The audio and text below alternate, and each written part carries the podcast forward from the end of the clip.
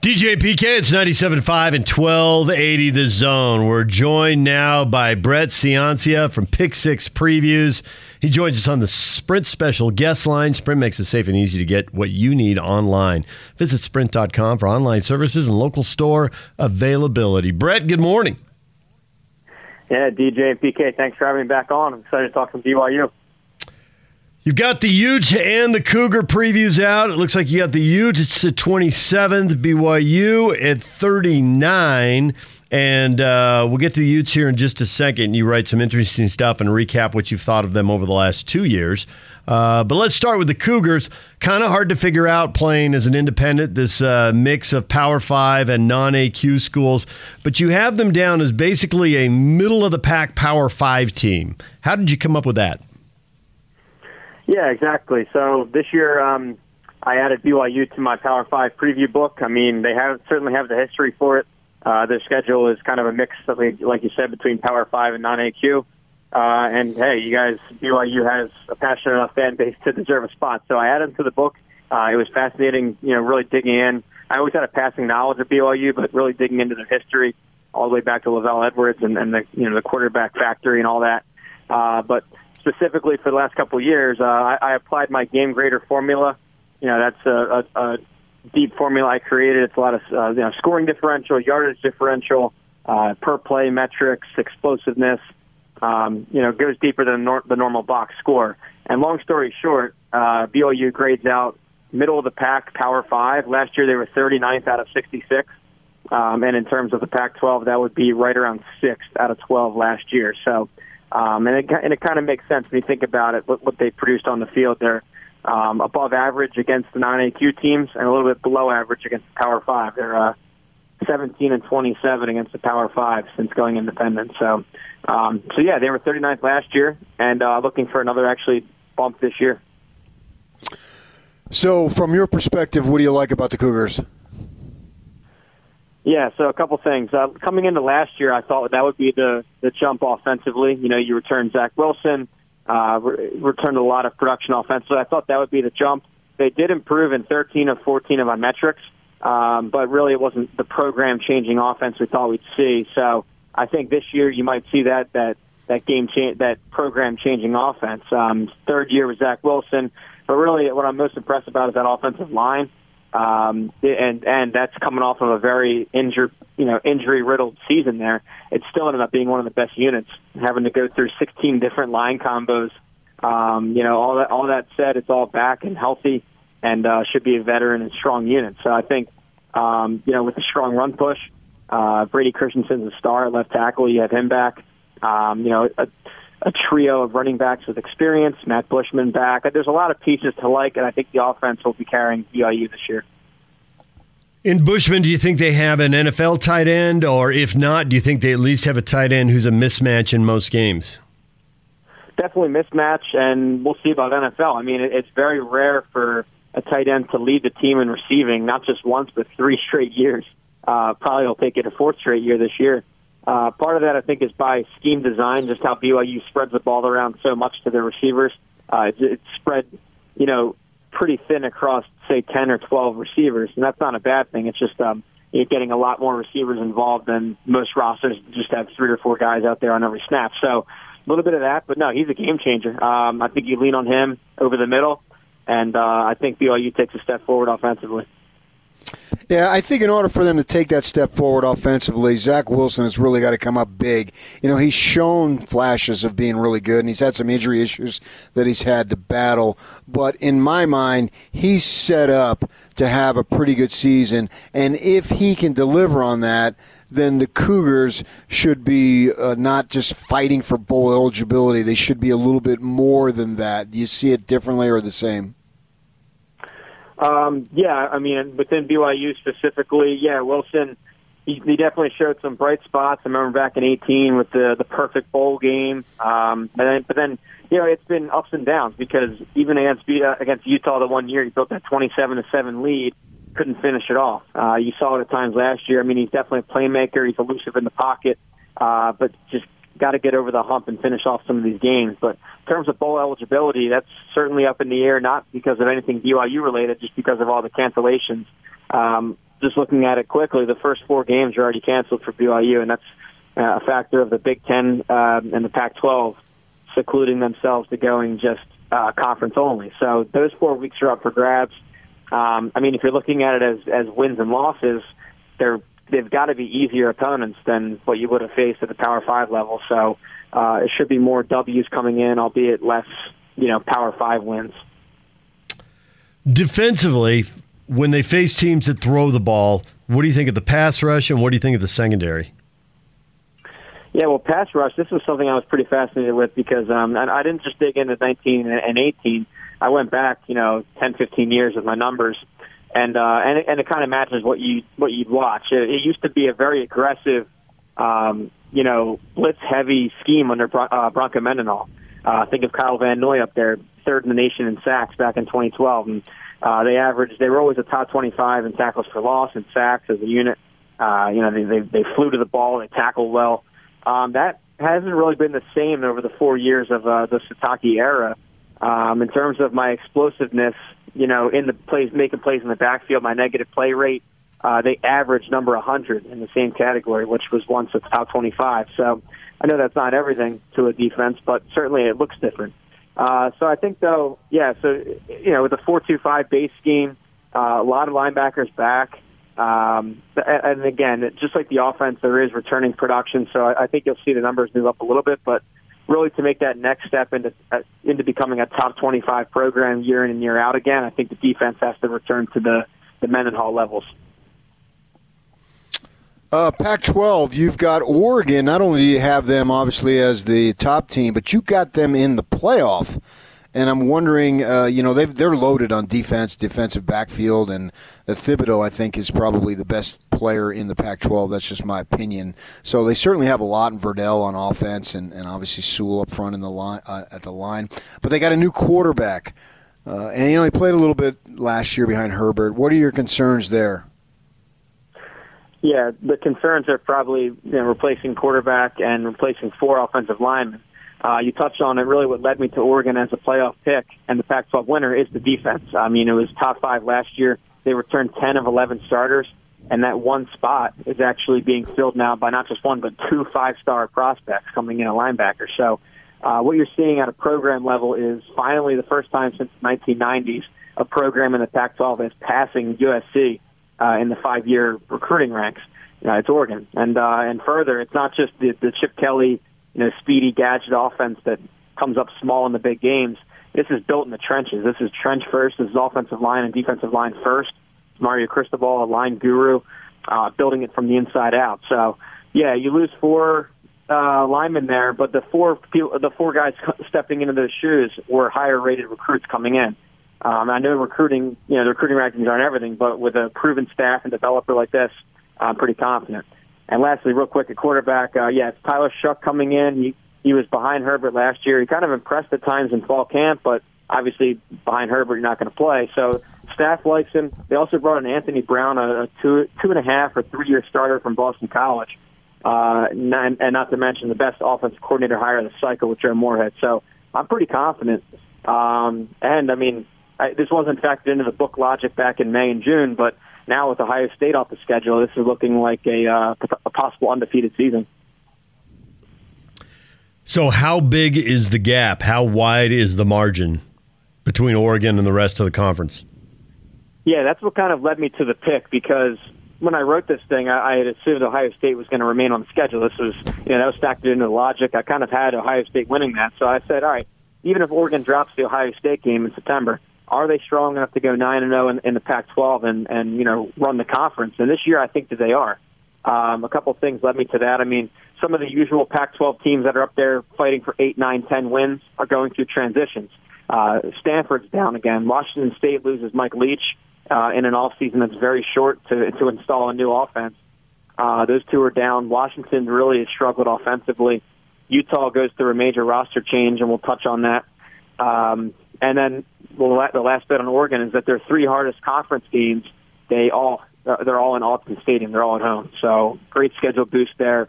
And uh, yeah, I think the gap this year is wide enough for them to potentially go nine. No, you never see that in the Pac-12. You see these teams beat up each other pretty well, uh, and that's a testament to the depth of the conference. But uh, this year I do think that Oregon has distanced themselves. I like how you have Utah second behind SC. I think most folks look at SC as the number one team in the South, and you have the Utes second. The thing that I find interesting is you respect them to the point where you've got them second, which is pretty good given the fact of all the losses they have, but you've only got on your first team offensive defense, you only got one Ute, and that's Kuithe at tight end, who really had a breakout season, and I'm excited to see what he can do with Ludwig in his second year under Andy, because Andy sure put him in position to succeed at a high level this past season. So even though you've only got one out of uh, your first two uh, first team offense, first team defense Ute, why are you giving them as much respect as you're giving them? Yeah, well, I think it starts with coaching. Uh, now, it's, you might be tired of hearing this, but this is definitely an unprecedented off season. Uh, cutting out the 15 spring practices, all the summer camps and workouts. Uh, now it's even looking like a, a shortened fall season. So, uh, what usually goes into my my prediction logic is obviously my advanced stats, but then also a ton of film study, uh, calls with coaches, calls with coordinators, spring games, and that last bit, spring games, has been cut out obviously. So without that tool, I've had to rely a little bit more on coach continuity and, and staff continuity and scheme continuity because there is some truth to that rolling over year over year. Uh, and who better than Utah's defense at that? Um, they're actually number one in my player development metric, which looks at the raw recruiting rankings compared to what they produce to the pros. Uh, it's amazing. Just a decade ago, we're talking about a Mountain West program, and now they're leading the conference in draft picks. Yeah, that's Utah. So, um, yeah, it'll be an extremely young offense, or uh, sorry, an extremely young defense. Uh, this is a unit that definitely would have loved the spring ball, uh, but an, enough of a proven track record with, with, with Morgan Scalley and their entire staff defensively that I think they'll produce a, a competent defense. Now, offensively, you touched on the two guys that made the first two teams. There's also three more Utes on my third team, Pac-12. So you have over half the offense there uh, accounted for on the all-conference teams. Uh, it's it's star power um, at, at the receiver corps and tight end, which I never thought would be true with Utah. Uh, you know, even three or four or five years ago, that was a, a roster hole at receiver. So a lot of playmakers now. They can go three or four deep there, um, and I think that they're poised to to weather the storm of the transition. Uh, you know, from Huntley and Moss better than they used to be with uh, now with Andy Ludwig again. Um, I run these 10 year coordinator grades on offense and defense and looking statistically at his impact at Utah last year and also his impact from leaving Vanderbilt is also as fascinating. They he had been pretty solid and they tanked without him. You can learn a lot from the coach where he's at and where he left. And uh, Andy Ludwig was one of the best coordinator hires of the year last year. So when you look at the Utes going forward and you uh, look at them reloading on defense, how long does that take? Yeah, so I think uh, the front seven will be okay. It's it's the secondary that's very young, and that's not to say that they'll that they have star players there. I just think that the extreme extreme youth uh, without a spring ball and without most of the summer is going to be tough. It's it's not uh, it's not rocket science there, but uh, yeah, you lose all four starters, uh, and then making things worse, they had um, R.J. Hubert was the next guy in line, the next potential star, and he uh, tore his ACL in the Pac-12 title game, and uh, is going to be out for a significant time. So extremely young there. I know they had uh, Clark Phillips was their highest recruit ever. Uh, that's a top 40 kid. It was originally an Ohio State commit. Um, but again, that's that's a true freshman without a spring. So it's going to be tough in the back. Um, but up front, I mean, hey, they re- you, you guys know this. They reload defensive line every year. Um, this will be no different. You got Mika Tafua back, uh, Max Tupai. These are guys that were in the rotation.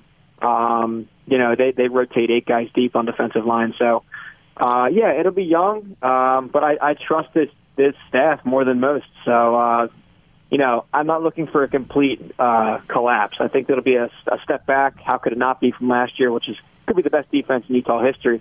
Um, but it, it won't be a uh, it won't be a collapse here. You talk about Utah number one player development in the conference, and you got them pretty high nationally too, don't you? Yeah, they are actually number one nationally in my player development metric. Uh, they're number six in win conversion, and and you know these aren't. Um, most people just talk about the recruiting, and I know it's important. Uh, can the recruiting people miss on one prospect here and there? Sure, but I think when you start to stack 20 players in a class and then five classes in a row, you're talking 85 scholarship players. I think they're more right than wrong, but that's just the starting point. You need to be able to to recruit towards your scheme. Got to be able to install the scheme, and um, you know have these players hit the weight room and the strength and conditioning programs and the whole bit. Uh, so what the, what these metrics look at is taking that recruiting number a step forward, and you know because a lot happens obviously on those three and four and five years on campus. So how is the staff producing those raw talents and on February signing day into NFL draft picks in April? How are they uh, developing that onto wins on the field in the fall? Uh, so I, I wanted to find a way numerically to look at some of these buzzwords and um, and yeah, Utah, as you'd expect, just like the Wisconsins and Iowas uh, of the country, who maybe not maybe don't recruit as highly as their peers on signing day. They outgrind them on the field. They're physical. They win games more than their more than their signing day, you know, peers. So Utah is definitely in that category, and that that should pop off the page in the book. So, how big is the gap between USC? I mean, you got to rank somebody one, somebody two, somebody three, but how big is the gap between USC and the rest of the division, especially Utah at second? I think it's it's decent. I mean, it's definitely noticeable. I have USC 17th overall, uh, and then Utah and Arizona State just outside the top 25. So you have a ranked team there. I think what really stood out to me is how much they return on offense. Um, the way that Graham Harrell was able to come in there overnight. And this was a coach that I got to talk to in the preseason. It was fascinating how how quickly he brought um you know his his air raid attack in. Of course, this is the quarterback from Texas Tech ten years ago. Um, and uh, yeah, he came in to Tailback U, as it was once known, and, and turn this thing into an offensive juggernaut. So all those receivers are back except for Michael Pittman. But I mean, you have four four All American caliber guys at receiver. Kedon Slovis did this as a true freshman last year. So I think the offense will remain possibly the best in the conference. Uh, defensively, and this is the issue with USC every year as a you know as a preseason prognosticator, uh, you know trying to relate their recruiting rankings, like I said, um, onto the field because they always recruit at the top. I mean, they're always up there, um, but they they struggle getting it, you know, producing wins and producing stats out of it. So the, the, the issue will be defense. Uh, the raw talent's there. They brought in Todd Orlando from Texas, defensive coordinator. He had some ups and downs there, um, but you know how quickly will they be able to to maximize the talent on defense? It happened overnight on offense. Uh, can they do it on defense? But uh, with that uncertainty, I have them outside the top ten, but high enough to win the conference or high enough to win the division because of that offense. Sometimes there's a sleeper in the Pac 12, not always, but sometimes. And if I were to ask you who would you look to as far as this year being a sleeper, who would you pick? Well, I, I guess sleeper's a tough term. I, at Washington, I have um, you know number 16 overall, second in, in the North. Um, I really put this in the book though. They're they're an offensive coordinator away from being a playoff team every year and like a playoff caliber, you know, fighting for a playoff spot every year. I mean, their defense, um, as you guys know, I mean they're they're trotting out top five units every single season. Uh, and going through this coaching change, they promote Jimmy Lake, that defensive genius, up to head coach. So they retain that defensive backbone there. It's just a matter of can they get this offense working. It's been brutal the last two years, um, ever since Jonathan Smith took over at Oregon State. So I mean, if they can if they can turn out a dynamic offense uh, and start putting up 35, 40 a game, this would be a very complete program. Um, so I don't know if that's for 2020 sleeper or just in general going forward, but if they get that offense woken up, then uh, that that's a great program. Uh, another quick sleeper could be Arizona State. Uh, I see them in the top 25 of a lot of pro, uh, a lot of uh, publications. They're right there for me as well. Um, you know, I think that Herm Edwards. Remember back to when he was signed. Uh, you know, all the all the Twitter people ran over to Twitter and started joking about that hire. I like to wait and, and look back two or three or four years later, put my game grader formula on it, and see how they really did. And he's doing awesome down there. I mean, it, it was a great hire. Uh, at the same time, everyone crowned Chip Kelly the hire of the cycle, and look at that collapse. So uh, yeah, fast forward to 2020. It's his third year here. Jayden Daniels is an excellent quarterback. He showed that as a freshman last year. Uh, a lot of late game drives and wins, very clutch.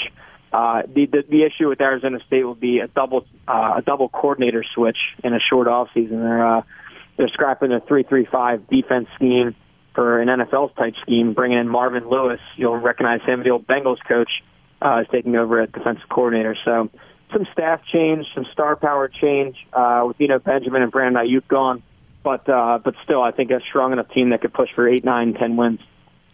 So Stanford had a great run, three Rose Bowls in the first five years for Shaw there in his tenure. He had five double digit win seasons in the first six years, but the last three haven't been the same. They haven't even really been close. Uh, 22 and 17 over the last three years.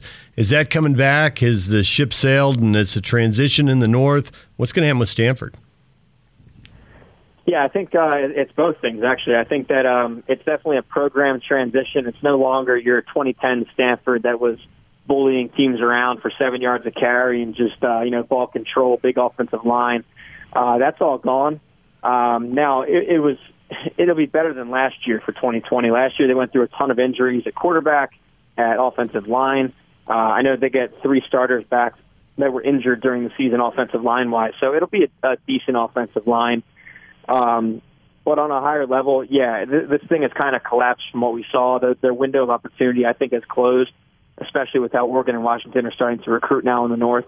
Um, the difference being that the defense has really fallen off. Now, that was a, always a steady unit uh, back under Derek Mason when he was at the at defensive coordinator, uh, even the early years of Lance Anderson. But once once Solomon Thomas left, I think it was 2016 or 17, you saw this defensive line just really you know fall into itself as a you know a shell of what it what it used to be, and um, they're getting pushed around week in and week out. And I think actually you always see you always see transfers, but and it's usually younger guys. But I think two of their defensive line starters transferred, so weird stuff happening. I think 17 transfers out of Stanford, so keep an eye on them as uh, as a total wild card this year. They'll be, they'll be better than 19, but this is no longer your top 10 caliber, you know, annual North winner. Uh, that's that that's certainly gone.